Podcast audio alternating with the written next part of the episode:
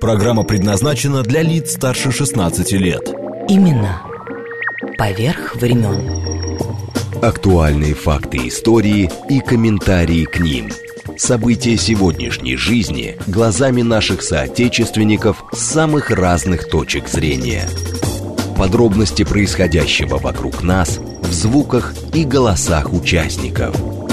Авторская программа Леонида Баребруса Именно поверх времен. «Узри» радио.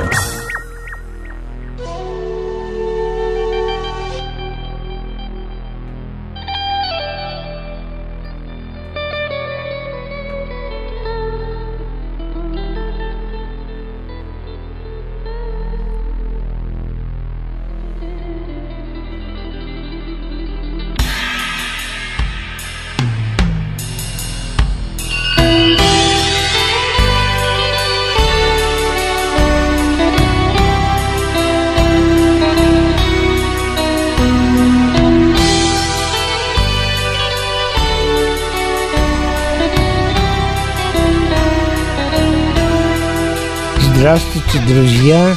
Всех вас с Рождеством! Вот мы сегодня... Чудный гость у нас сегодня.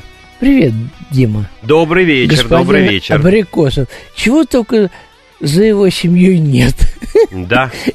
И фабрика Бабаевская, которая стала потом, и книги, и чу- правда, правда. Вот, а я ходил, знаешь, э, меня больше всего потрясло. Я когда был на Красносельской улице, где ваша фабрика бывшая, вот, ты знаешь, увидел, я такого не видел. Это начало 1900 примерно 5-10 год. Автомат по продаже шоколадок. Я чуть с ума не сошел. Думаю, ничего себе. Опускаешь, нажимаешь, и, пожалуйста, шоколадка выскакивает. Значит, э, Дима сегодня представляет две своих э, книги о семье. Главные тайны семьи Абриковских – что я говорю-то, господи, Абрикосовых и э, династия Хлудовых, наследие. Вот. Дим, вот давай Да. начнем с своей семьи. Че деду твоему надо было в 1804 году из Пензенской области прийти? Да, да, добрый вечер, уважаемые слушатели. Я хочу всех поздравить с Рождеством Христовым. Этот светлый праздник всем открыл нам двери спасения. И очень рад разделить с вами сегодняшний вечер, 7 января, вот в этом замечательном эфире у моего друга Леонида Варебруса, который ведет замечательную, теплую, очень важную программу, где Давай, наши давай, хвали, истории хвали, становятся хвали, живой. хвали. Что касается книг, действительно, э, одна вышла в сентябре 2022 года Прохлудовых. Это очень важная семья и важный э, материал. Там опубликован мною и издательством Кучкова Поле. Это очень хорошее издательство, работает при поддержке программ правительства Москвы. И главный бестселлер, который мне удалось написать, это книга «Главные тайны семьи Абрикосовых». Первое издание ушло в очень короткий срок и крайне успешно было. Решили переиздать и дополнить новыми тайнами. Надо сказать, что эти тайны, в частности, почему Степан Николаев, действительно мой прапрадед, решил прийти в Москву окончательно. Да, извини, ради бога, что на секунду буквально эти книги ты представлял на э, московской книжной ярмарке. Да, и Говорят, на там московской книжной ярмарке, и на фурор нонфикшн. был. Был фурор, действительно, Всем это очень приятно, захотелось. что нашим москвичам, читателям интересен подобный материал. Я пишу живо, я стараюсь, на, э, базируясь на исторической информации, писать э, прямым языком. Поскольку принадлежу к этим двум семьям, о которых идет речь, э, я себе могу это позволить, я в этом убежден. Я стараюсь увидеть собственными глазами, как происходили те или иные события, как создавались те или иные мифы, тайны формировались в том числе. И вот что касается первой тайны, зачем Степану Николаеву было, собственно говоря, крепостному рваться на волю?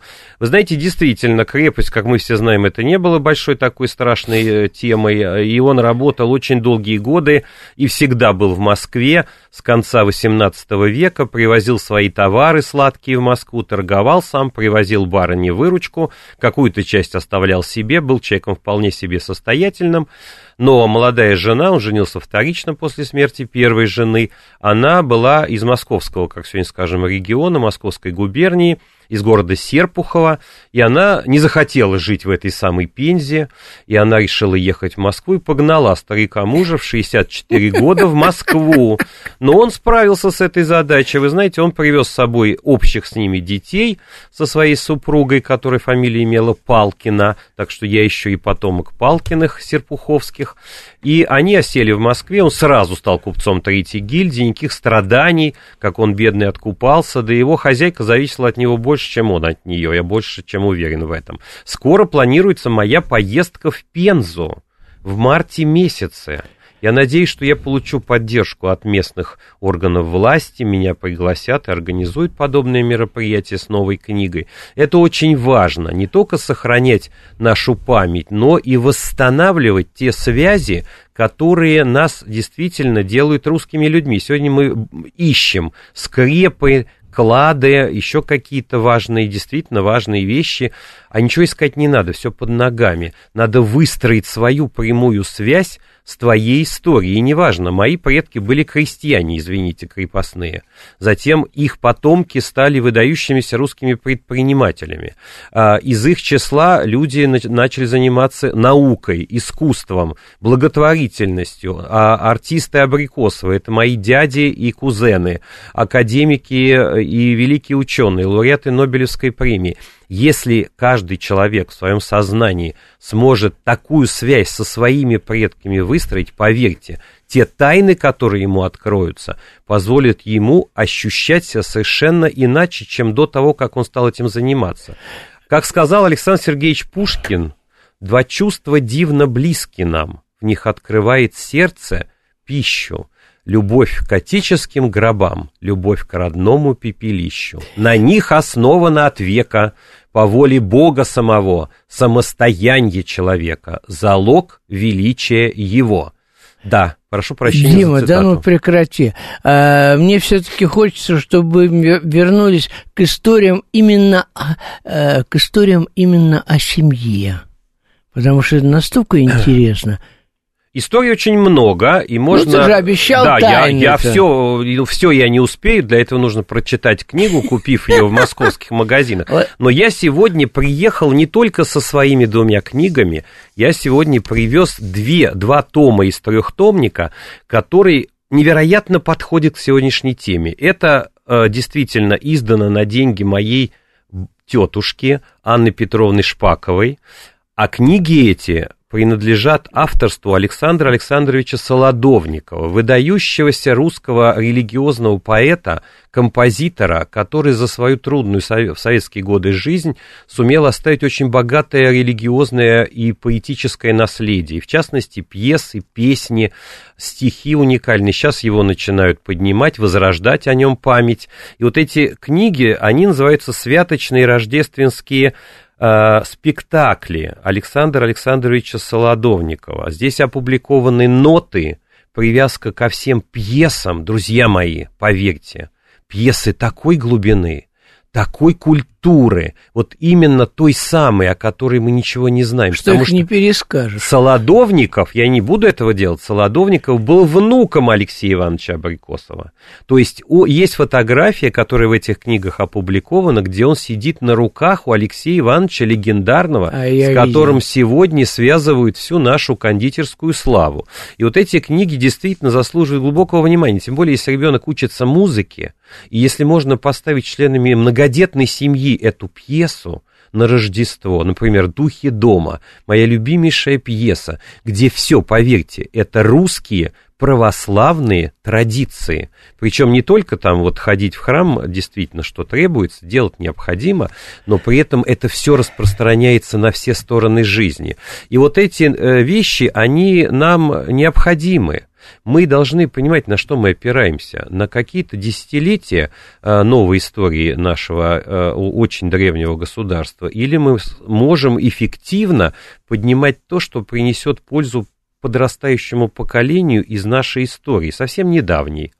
Слушай, ну, э, я до сих пор не могу понять, большевики пригласили тва, твою родню Да. Потому что ничего не понимали в кондитерском Да, деле. да, всё правда. И, и потом и выгнали. Да, но мы возвращаемся к тайнам непосредственно носителей Давай, фамилии.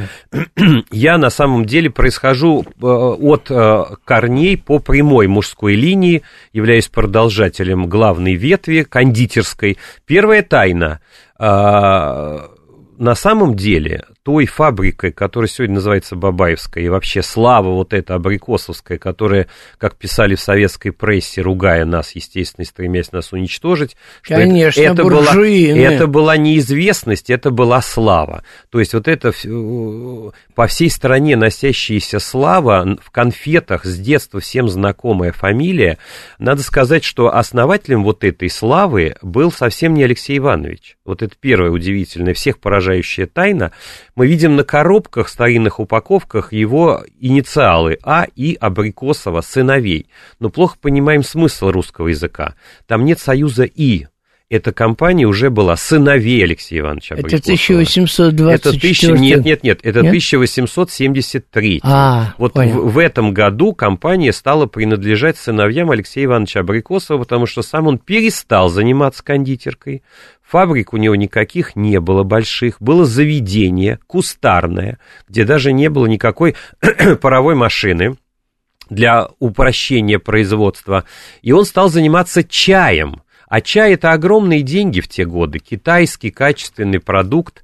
А сыну Ивану, моему прадеду, он передал в управление вот это вот кустарное э, заведение кондитерское. И тот как раз, Иван Алексеевич Абрикосов, легендарный человек, юношей, стал работать на предприятии своего отца и построил фабрику в Сокольниках, и построил самую главную фабрику в компании в Симферополе, потому что мы занимались переработкой именно крымских фруктов, и то, что мы перерабатывали, потом э, покупатели могли приобретать в виде пастилы, мармелады и тому подобной продукции.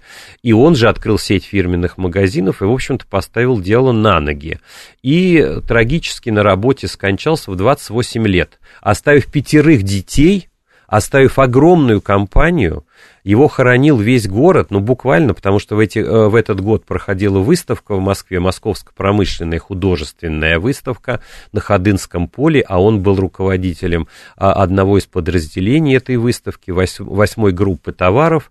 И вот на этой выставке он погиб трагически, и его хоронила вся выставка. Городской голова был на похоронах, это вообще редкость, так э, высокий чин. И э, все скорбели, потому что в его лице 28-летнего увлеченного человека видели будущее не только кондитерской промышленности, но и развитие сахарорафинадной промышленности, развитие очень многих сфер, в том числе и торговли. Магазины наши были магазинами, музеями. Одесса, а, э, Одесса, Ростов-на-Дону, Киев, Петербург, Москва, Нижний Новгород, Только хотел Иркутск. сказать, забыл Петербург. Обязательно. В Петербурге было несколько магазинов. Это столичный город. И Владивосток. Во Владивосток довозили продукцию абрикосовской фабрики из Москвы кораблями по морю и по океану. И плыла наша продукция через Суэцкий канал. Вот представьте себе это. Для того, чтобы качество, как писали в рекламе, соответствовало той продукции, которая продавалась во Владивостоке, московской фабрике компании. И вот это было принципиально. Что касается моего деда, действительно, в моем архиве хранится справка, Про Соглас- картину не забудь, Серовскую. Это тоже отдельная э, тема. И мой дед действительно после революции, но в эпоху НЭПа с 21 по 24 год был большевиками, которые поняли, что они теряют продукцию, ч- теряют то не, не только на нашей фабрике. Они привлекли моего деда, сына того самого Ивана Алексеевича, в качестве управ делами. И у меня лежит справка от э, Моссельпрома, что фабрика номер два имени Бабаева, э, на ней работает Борис Иванович Абрикосов в качестве у- управделами, и он занимался возрождением вот этого качества производства. И в это время на этикетках с портретом Бабаева появилась приписка «Бывшая фабрика товарищества Абрикосова сыновей». Это тоже такая тайна, мало кто в этом э, сегодня ориентируется. В общих чертах все все знают, но на самом деле мало что понимают. Вот, и что касается твоего вопроса... Но это правда, к сожалению, я уже более 20 лет занимаюсь историей не только своих семей, который, к которым я принадлежу, купеческого происхождения, крестьянского прежде всего, и слежу за тем, как упрощается, примитивизируется вся эта история. А надо знать в деталях. В деталях скрывается истина. Вот это очень важно. И таких тайн в моей книге очень много. Я надеюсь, что она станет настольной книгой для тех, кому наша история интересна, не безразлична, и кто сможет в ней почерпнуть полезные советы. Например, у меня опубликованы рецепты династии Абрикосовых, которые можно готовить э, у себя дома. Была такая брошюра, выпущена в начале 20 века, и там некоторые рецепты очень интересные, очень интересные по составу ингредиентов, из чего чего можно было готовить какую продукцию, какая постная, какой можно было разговляться на праздники, куличи, Пасхи, у нас Пасха э, теперь главный праздник после Рождества. И вот эти все детали безумно интересны. Также есть в ней глава и советы. То есть я предприниматель, у меня есть э, приличный опыт по возрождению нашей компании, и э, негативный, и позитивный. И вот я делюсь своим опытом по возрождению исторического бренда. Это вообще очень важная вещь. А, исторический бренд, когда вы можете сказать, что компания существует долго, долголетнее существование фирмы, это был параметр, который невозможно купить за деньги. Если ты на рынке существуешь, значит, тебя покупают, если ты не только кормишься из государственной казны. Поэтому данная глава также будет полезна современным предпринимателям.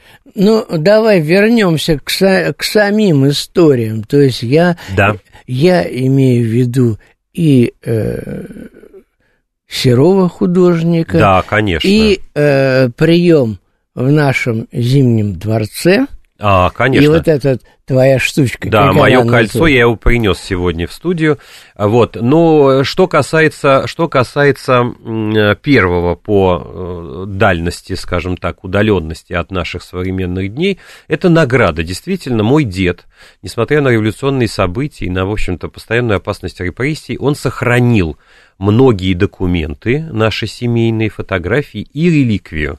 Я не очень понимал, что это такое. Мне ее передали уже достаточно поздно, моя тетушка, светлая и память уже в, том, э, в другом мире существующая. И вот этот вот ларец с золотым перстнем мужским, на который, дужки которого... Э, с кобальтом, я да, как увидел первый раз. Кобальтового цвета, да-да-да, и на нем э, написан, написана удивительная фраза «За здравие трудящихся в пользу Отечества». А на печатке награвирован текст мая 13 дня 1833 года «Честь нам». Что это такое? Оказывается, э, в 1833 году проходила вторая выставка. Первая проходила в 1828 году по инициативе Николая I, выдающегося русского императора, который э, положил огромные усилия на формирование делового сообщества, на развитие, как сегодня мы мечтаем, социально ответственного предпринимательства. И то, что он делал, я знаю в деталях, у меня даже есть тема, э, целая тема, посвященная его работе, Николай Павлович Романов. Тебе все время академик встревает. Ну, а куда деваться-то? Уч, ученый практически. Так вот, он провел выставку в 1833 году в Петербурге, которая получила колоссальный успех. Увидел на этой выставке московское купечество, которое показывало свои товары как лучшее купечество в России. Именно в, этот, в этом году было принято некое негласное решение о том, что Москва становится деловой столицей империи. Мы сейчас знаем, что это купеческая столица. Так вот, именно на этой выставке было принято такое решение и всем участникам, москвичам, предпринимателям, купцам, промышленникам, которые показывали свои товары блестящие. Приехали в Москву, в, Нет, в Петербург. Петербург, да, конечно. Да, да, они да. приехали в Петербург и поразили императора. И он их пригласил в Зимний дворец на прием в их честь и произнес тост, встав за столом. Как писали свидетели, в этот момент тень Петра Великого встала над, за спиной императора. Это очень важные слова. Это не пустые слова, потому что развивать экономику надо постоянно, а не схватываться и, и спохватываться с этой темы, когда уже все горит кругом, и нас наши партнеры пытаются придушить. Так вот, Николай Павлович, он прекрасно это понимал всегда, и он провел этот прием, пригласил всех московских экспонентов выставки, и, произнеся тост, это не был экспромт, он вручил каждому в ларце золотой перстень, который был заготовлен заранее. Очень интересно, я даю на своих мероприятиях, я читаю лекции, выступаю с, с просветительскими программами, будучи членом общества знания, а, я вручаю участникам это кольцо. И вы себе не представляете, какой эффект оно Каждому, производит. Что ли? Я даю в руки, оно плывет по залу. Люди фотографируются, примеряют, но, но все спрашивают, почему оно такое легкое?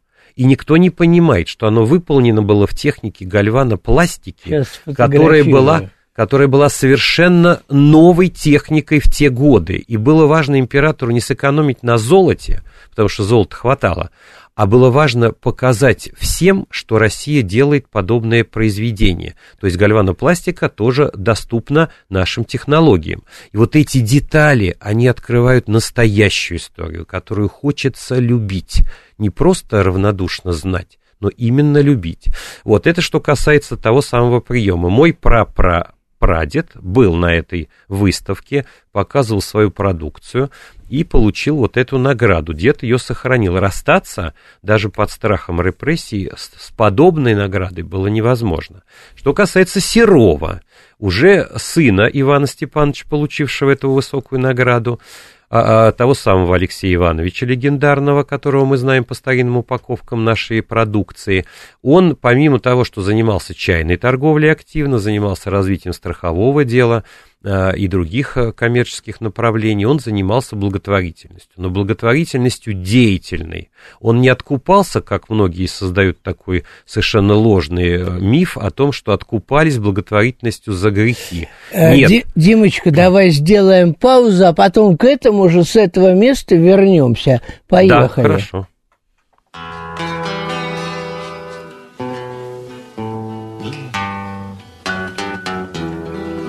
Очень даже гаванская песня. Это песня неизвестной монахини. Как положено, это песня неизвестного автора. И старинная, конец 19 века. Чтобы в жизни не ждало вас дети, В жизни много есть горя и зла, Есть соблазна коварной сети И раскаяние жгучего мгла. Есть тоска невозможных желаний, Беспросветный нерадостный труд И расплата годами страданий За десяток счастливых минут.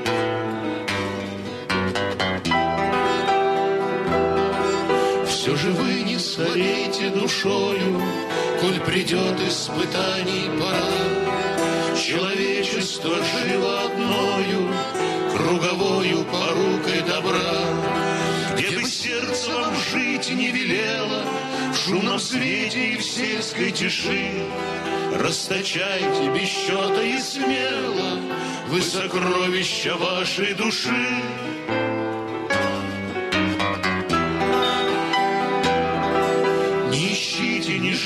Возврата, Не смущайтесь насмешкою злой, Человечество все же богато Лишь порукой добра круговой. Где бы сердце вам жить не велело, В шумном свете или в сельской тиши, Расточайте без счета и смело. Вы сокровища вашей души все сокровища вашей души. Именно поверх времен. Леонид Варебрус. Имена поверх времен. Добрый вечер, дорогие друзья. Мы идем в прямом эфире, поэтому я вам сразу говорю, вы можете писать, звонить. Вот, в общем, что хотите делайте. У меня в гостях... С нами. Да, с да. нами в Мы в вашем распоряжении. Ну, подожди, я прочитаю, а то потом это... СМС, значит, э, э, плюс семь э, девятьсот двадцать пять четыре восьмерки восемь четыре восемь. Телеграмм для сообщений говорит МСК Бут, э, телефон прямого эфира 8 495 73 73 94 8. Идет трансляция, э, идет трансляция на э, сайте э, говорит Москва. У нас в гостях. Господи, я даже не знаю как. Академик. Никак, пиш... никак. Просто абрикосов Дмитрий и все. Да, Дмитрий. Будем проще. Дмитрий Петрович, нет, да. у тебя столько там всего. Ну, ну продолжим да. про Серова, Дима. Да-да-да. И вот я хотел сказать, что Алексей Иванович Абрикосов занимался деятельной э, благотворительностью. Кстати, э, шоколадная династия, на всякий случай, да. чайная тоже. Да, чайная, сахарная и так далее.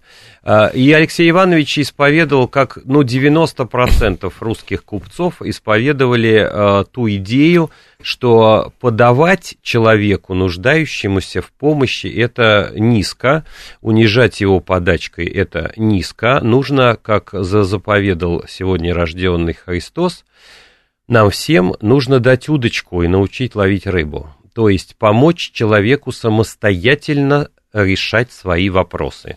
И поэтому Алексей Иванович, сам не имея никакого образования, занимался профессионально руководством одной из самых престижных школ коммерческих. Эта школа называлась Московская практическая академия коммерческих наук. Она была, э, имела большую историю. Э, его избрали сначала членом наблюдательного совета, а затем он возглавил эту организацию и 35 лет прослужил на общественных началах в качестве ее руководителя.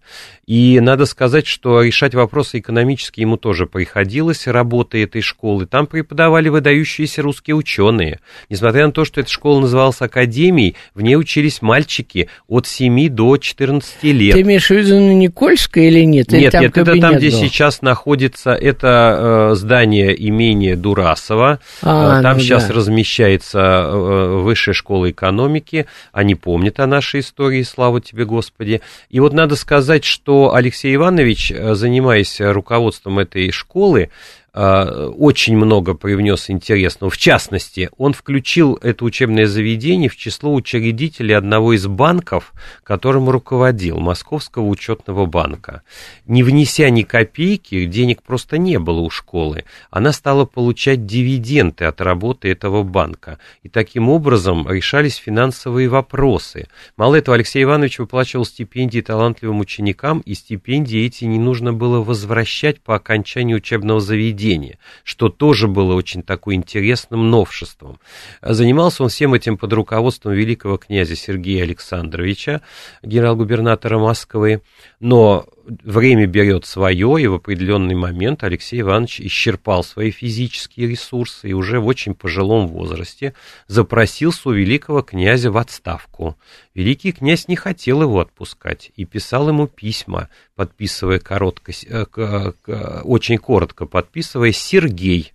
Мне тут некоторые историки пытались бросить тень, да нет, это не может быть, где же все его регалии? Я говорю, поймите, великому князю не надо писать регалии, да. его и так все знают. Давай закончим. Да, я заканчиваю. И когда все-таки Алексея Ивановича отпустили э, в отставку, э, Академия приняла решение заказать его э, торжественный парадный портрет с тем, чтобы он экспонировался в э, залах, э, в официальных залах э, вот этой академии.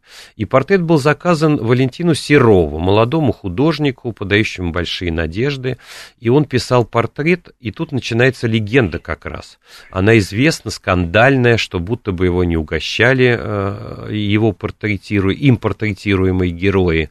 Но все было не так. Валентин Серов отличался сложным характером, это известный факт, и он постоянно опаздывал. И Алексей Иванович уже под 80 лет человек, он сидел в кабинете, приняв определенную позу, нарядившись в определенный костюм, он сидел и ждал господина художника, а тот опаздывал, и опаздывал прилично. И в один из таких сеансов, уже под конец а, работы э, Серова в нашем доме, а, когда он наконец пришел и сеанс э, начался, зашел камердинер в кабинет к Алексею Ивановичу, который послал супруга Агриппина Александровна Абрикосова, и сказал, Алексей Иванович, вас приглашают на ланч. Алексей Иванович замялся. Это была неловкая ситуация. А господина живописца, а господина живописца, который изволит всегда опаздывать, не приглашают. И вот, э, и вот эта ситуация и он написал письмо в адрес Агриппины Александровны и Абрикосовых, что как же так, вы меня тут так обидели. То есть вот этот нюанс, опять-таки, он теряет всякий смысл истории без этой истории вот конкретной. Уж хлебосольство русского купечества, Конечно. это смешно даже обсуждать. А к Николаю II, интересно, он тоже опаздывал? Ну, про это я не знаю, но я знаю, что когда он писал конный портрет государя-императора, и тот позировал на лошади ага. за очень приличное количество времени, э, отпущенное на эту работу, он написал только голову коня. И когда государь увидел это, он сказал, ну как-то немножко странно, заставлять было меня на нем сидеть. Ну, понимаете, в этом есть истина. Это истина она всегда бьет больно. И вот книга моя о Хлудовых, я там в ней пишу о своей прабабушке, легендарной русской э, женщине, которая закончила свои дни супругой первого премьер-министра Чехословакии, они сегодня совершенно все забыли, у нас в стране, по крайней мере. Так вот, она на своем доме в Праге нанесла надпись на балконе второго этажа, а дом виден со всех точек центра Праги, а где в этом самом... Э, на баште Святого Томаша прямо напротив града. И там такая фраза «Правдой против всех». Вот, понимаете, она сегодня, эта надпись присутствует. Она сегодня привлекает к себе внимание, и это правильно. Если мы будем пользоваться правдой как реальным рецептом в нашей жизни, поверьте, мы жить будем гораздо проще. Ой, господи, даже не знаешь, э, в какую в какую сторону бежать-то? Э, я имею в виду в нашем эфире с тобой. Слушай, расскажи еще, я не знаю, ну там столько историй, которые даже... Все, что хотите. Ну, я понимаю. Очень интересная история, которая впервые опубликована вот в этой книге. Это второй выпуск э, «Главные тайны семьи Абрикосовых» вы видите на обложке портрета того самого Алексея Ивановича с своей супругой, с той самой, с той самой Агриппиной Александровной, и в ней впервые я публиковал историю, которая мне э, представила, я сам не был в Тульском архиве, никогда не знал, что подобные документы там можно обрести, но тем не менее в Тульском архиве впервые моя, мой друг по соцсетям, вот я планирую ехать в Тулу с книгой, проводить там мероприятие и презентацию, мне э, поведала, прислала сканы документов, из которых я опять-таки открыл новую тайну. Уже в начале 20 века, в 1907 году, когда после событий революционных 1905 года жизнь в России демократизировалась, количество самозванцев, которые начали пытаться э, использовать историческое наименование прославленных компаний для продажи не очень качественного товара, стало плодиться, как расти как грибы по всем Знакомо, углам. Дима. Это катастрофа, знаете, это безумно интересно. И вот э, по этим документам в Туле два, э, вернее, один человек, которого звали Георгий Ильич Абрикосов. Фамилия у нас не имеет однофамильцев. То есть все мы члены одной династии, потому что фамилия придуманная. Так вот, один самозванец сумел эту фамилию взять себе э, сложным путем, не буду сейчас э, предаваться этим э, деталям, а вот что происходило дальше. Вот этот новоиспеченный Георгий Ильич Абрикосов, пытается зарегистрировать в Туле новое товарищество Г.И. Абрикосова сыновей. Понимаете, э, в названии на коробке, который знает вся страна на протяжении уже там 5-6 поколений, никто не увидит букву, разницу между буквой Г и буквой А но все будут думать, что это наша продукция, которую знала вся страна от Владивостока до Одессы. И он пытается зарегистрировать, и начинается с ним борьба. Э, уважаемые друзья, вы не можете себе представить, как фактурно интересно читать эти документы, как люди в правовом поле защищали свои права на имя, как люди защищали права покупателей под этим именем. Качественную продукцию приобретать и употреблять в пищу, а неизвестно что. И в этой истории возникла еще одна интереснейшая фамилия. Был такой ресторатор модный в Москве, господин Мартьянов, который держал огромный ресторан в подвальных помещениях нынешнего здания ГУБа. ГУМа, а это были верхние торговые ряды на Красной площади, очень модное место. И он открыл ресторан, и там э, проводил очень интересную работу. Например, это тоже очень актуально, в те годы, о которых я говорю, не было возможности праздновать семейно в ресторанах какие бы то ни было праздники. Потому что в ресторанах, как и в трактирах, долгое время богатые и состоятельные мужчины отдыхали от семьи в окружении э, девиц, скажем так, не совсем все социальной ответственности. И как было бедному Мартьянову перелап... Прямо по Островскому. Так и было все это, действительно так. А семьи дома, у каждого, в каждом достойном доме есть приемные залы, принимали гостей, устраивали приемы. Как же переломить эту традицию и привлечь покупательниц, ходящих по верхним торговым рядам, чтобы они с детьми и мужьями перекусили, э, отметили какое бы то ни было событие личной жизни или наш э, государственный праздник в ресторане. Он публиковал, господин Мартьянов, в прессе рекламу своего ресторана «Бесконечно», убеждал всех прийти праздновать, и что бы вы думали праздновать? Новый год – на Рождество никто никогда не придет, это семейный праздник. А вот Новый год, к которому мы приближаемся, 13 января, Старый Новый год, после Рождества, отметить уже в ресторане и писалось в стихотворной форме. Хватит уже сидеть дома. Вы все уже, что было возможно, отметили Съели. в своих стенах. Придите, посмотрите, как, как у меня убран ресторан. Новые цветы, свежие какие-то новые продукты, новые совершенно рецептуры. И все это раскручивалось. В итоге он сломал эту традицию, и люди пошли в его ресторан. И в какой-то момент он поддержал вот этих самозванцев Абрикосова Георгия Ильича, дал ему доверенность и стал его поддерживать финансово, чтобы составить нам конкуренцию вот с этими самозванцами вопросами. В моей книге это можно прочитать, это безумно интересно и крайне актуально. И хочу сказать, что подобная история, она развеивает еще один миф, что все были идеальными в те годы. Нет, человек всегда остается человеком. Просто время Идеальным никогда не становится. А вот условия, в которых он вынужден жить, работать, э, которые формируют э, общество, и требования к этим условиям формирует общество. Оно вынуждает человека держать себя в руках, скажем так, мягко выражаясь. И вот пример семьи купеческой, Абрикосовых, Хлудовых, Морозовых, Третьяковых и, то, и им подобных выдающихся русских людей, которые не ради такой вот прямо э, э, жажды денег занимались своим делом, мало этого, делу никогда не изменяли, не, диф, не диверсифицировали особенно свой бизнес, семейное дело не предавали, как сейчас модно, меня вот много лет убеждали, что на Западе модно создать эффективный бизнес и продать. Как можно продать фамилию? Как можно продать свое имя? это практически невозможно. Э, Дима, давай поговорим еще, когда мы с тобой были о вашем особняке, я имею в виду э, и про 22 ребенка. Да, ну, что интересно, вот э, а, Агриппина Александровна ага. Абрикосова своему мужу Алексею Ивановичу, они венчались в 1849 году, их осматривали, документы их осматривали, чтобы они не были родственниками, все документы в этой книге опубликованы, главные тайны семьи Абрикосовых. И надо сказать, что вот и еще хочу сделать такую ремарку. Издательство Кучково поле очень трепетно относится к документам. И здесь много опубликовано в виде иллюстраций. Это тоже очень ценно. Это не мои пустые слова. Вы можете увидеть сразу, пусть в небольшом формате, но тот самый документ.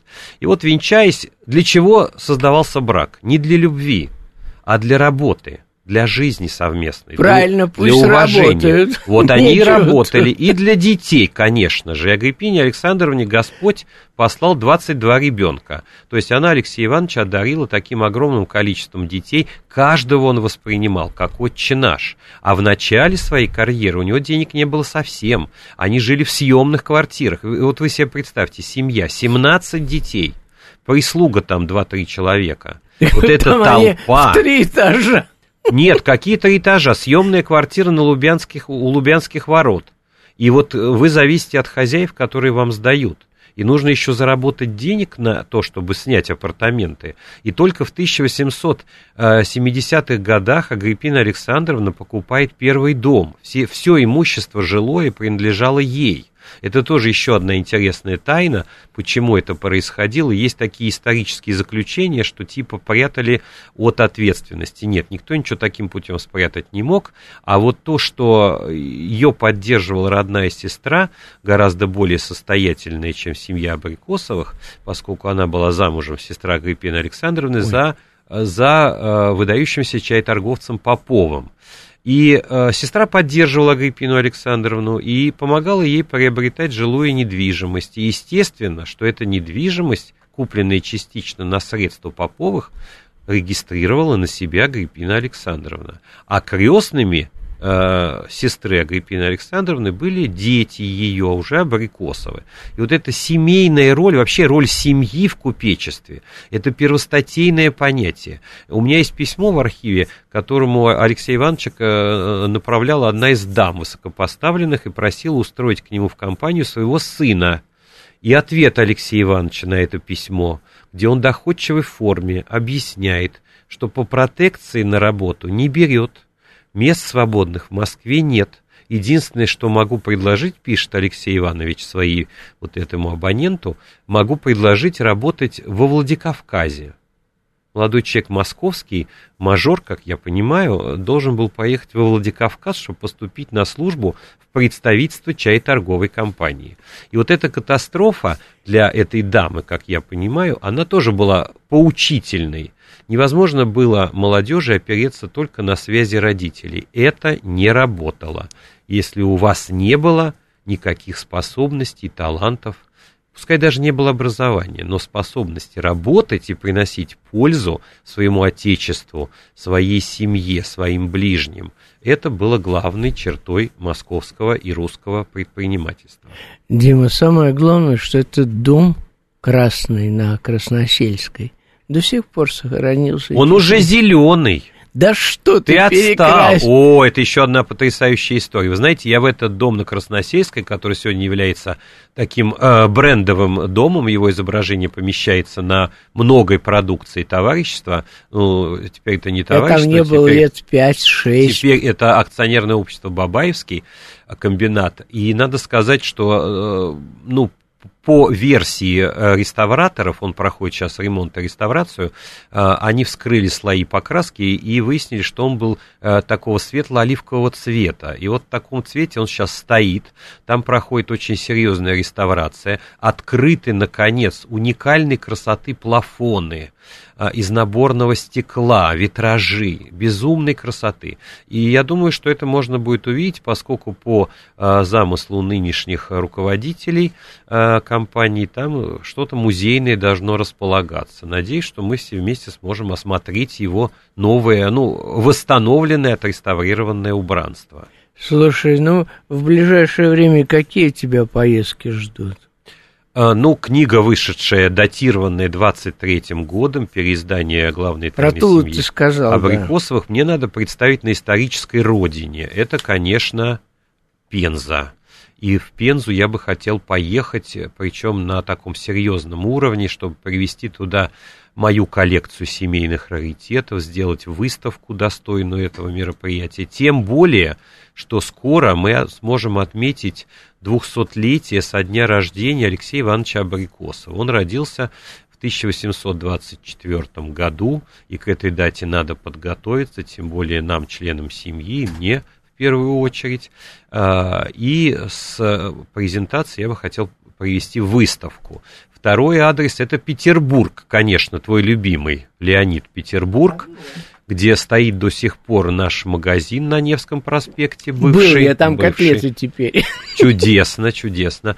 И я надеюсь, у меня есть замечательные друзья в Петербурге, мы с ними уже обсудили даже места интересные, где можно провести такую встречу. И Тула. Тула не потому, что там самозванцы возникли в 1907 году, о чем я пишу в своей книге, но потому, что там мой прадед, закончил свои дни. У меня два прадеда Абрикосовых, мои дедушка и бабушка были кузенами. И вот этот прадед, он закончил свои дни в имении, где бывал, рос, э, например, народный артист СССР Андрей Львович Абрикосов, мой дядюшка двоюродный. Андрей Львович жил в этом имении, это имение Архангельское, Тульской области, сейчас это уже практически в черте города Тулы находится территория, ничего не уцелело. В моей книге также опубликовано очень много интересной информации из Тульского архива. И хочу сказать, что в Тульское мероприятие, сейчас Тула возрождается, я надеюсь, будет так же интересно, как и наша сегодняшняя программа. Спасибо, это был э, Дмитрий Абарикосов, и удивительная штука произошла. Денис Мяги запел на русском языке. Очень так. интересно. Да? Вот сейчас да, послушаем. конечно. Он же никогда на русском не пел. Спасибо всех с Рождеством. Спасибо с Рождеством Христовым.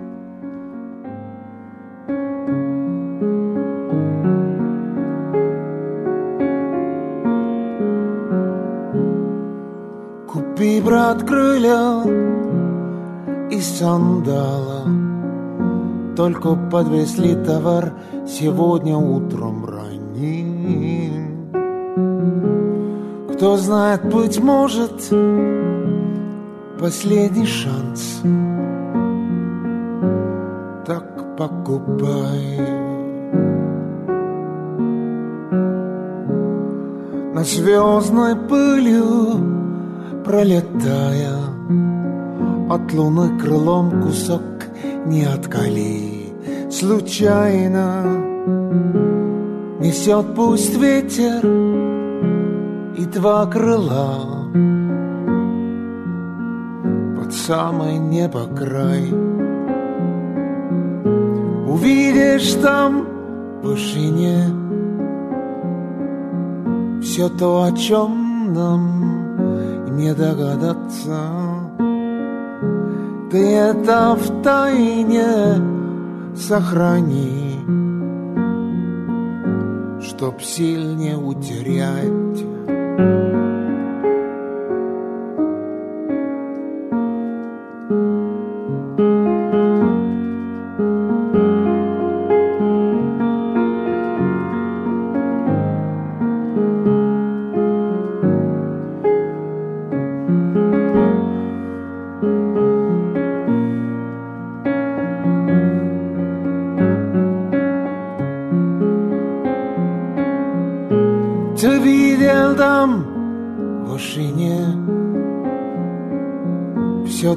чем нам не догадаться.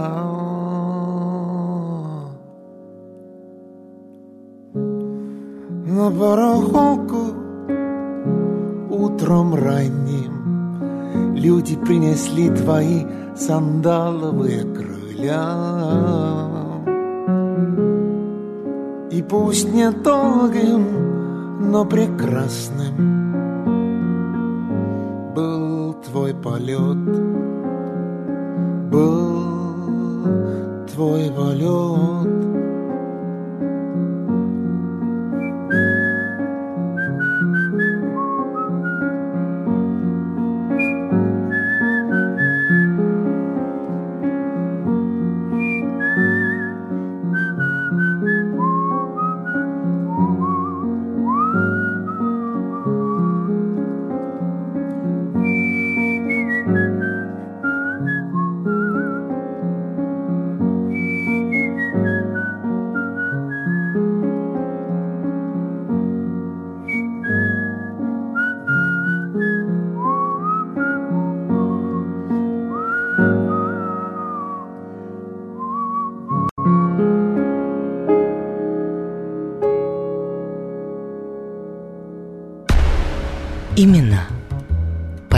Времен.